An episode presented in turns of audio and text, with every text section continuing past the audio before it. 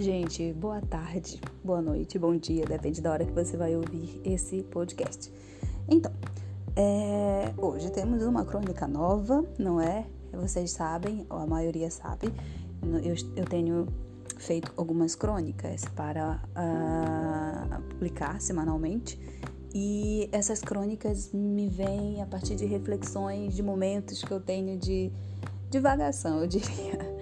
É, a princípio, as crônicas é, tinham sido pensadas e os próprios artigos tinham sido pensados para serem sempre de teor gramatical. Como vocês viram, eu durante duas semanas é, escrevi, durante três semanas na verdade, escrevi crônicas com um teor mais lírico, não é? E também literário em geral, em que eu falei sobre a minha mãe, sobre a minha relação com os animais. Hoje eu resolvi mesclar. Hoje o texto que eu vos trago é uma mescla entre a gramática e a vida. um tema é, que me veio à mente recentemente e que eu fiquei assim pensando sobre aquilo e resolvi escrever porque talvez vocês compartilhem da mesma reflexão e, enfim, até consigam, na verdade, ir a um momento de reflexão junto comigo a partir desse texto. Então eu vou ler para vocês a crônica. Ela vai estar disponível também no blog do Geso, né, para vocês fazerem a leitura. Comentem, me digam o que vocês acharam. Uh, podem sugerir sempre temas para as nossas crônicas, para os nossos artigos, para os nossos podcasts. Eu estou aberta sempre às, às vossas ideias, não é? E às vossas dicas. Então vamos lá. Uh, o tema de hoje é um tema da, de uma área da nossa língua que é chamado fonética. Na fonética, a gente trabalha inúmeros, inúmeros é, conteúdos e temas voltados para o som. Não é? Nós falamos, nós nos comunicamos oralmente, as palavras têm som.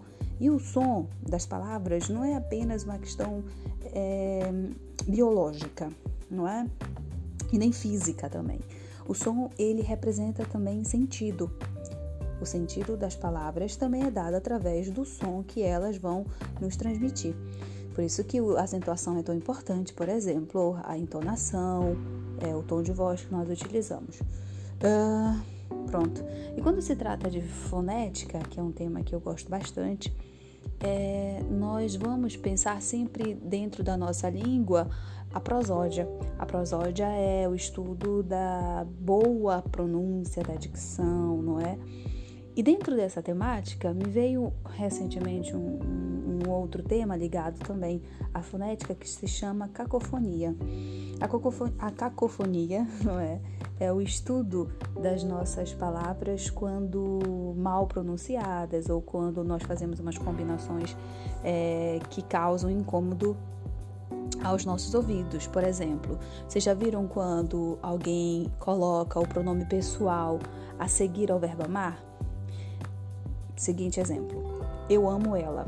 Se vocês pronunciarem rapidamente, amo ela, amo ela, nós temos aqui uma cacofonia que é o encontro do verbo amar com o pronome, justamente porque o pronome foi utilizado incorretamente a seguir ao verbo, não é? Nós sabemos que os pronomes pessoais do caso reto realizam função de sujeito e não podem ser utilizados na posição de complemento, justamente por ter sido utilizado na posição de complemento.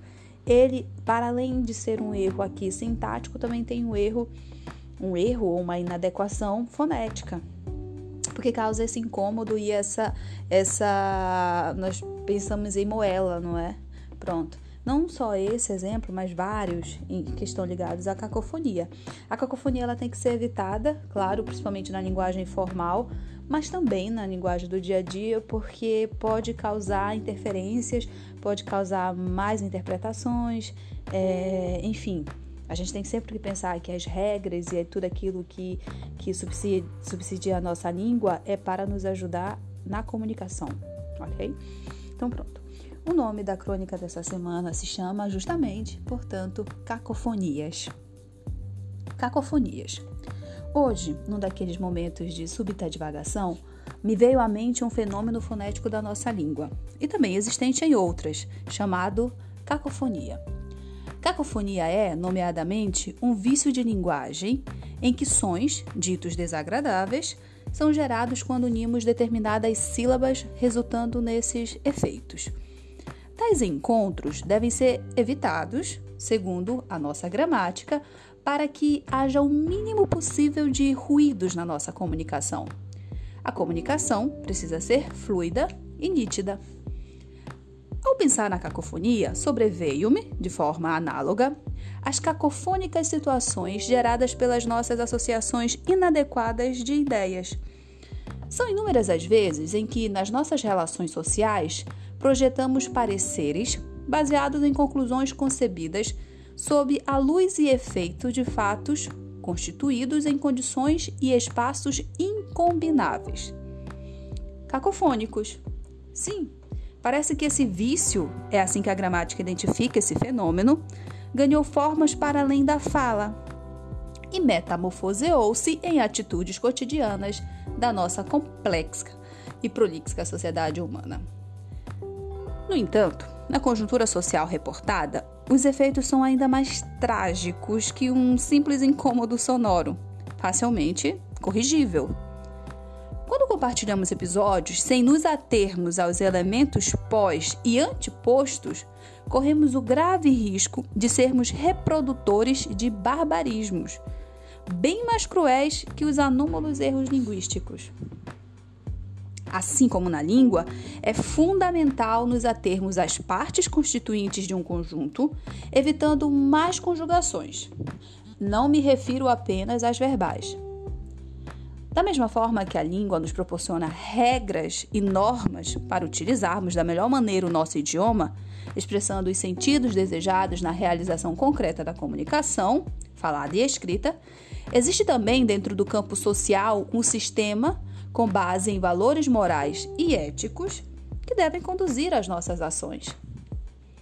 A grande questão é que, assim como na relação com o uso da língua portuguesa, nós tendemos a tomar as prescrições e os princípios condutores do adequado funcionamento das nossas relações coletivas como dispensáveis. Vícios.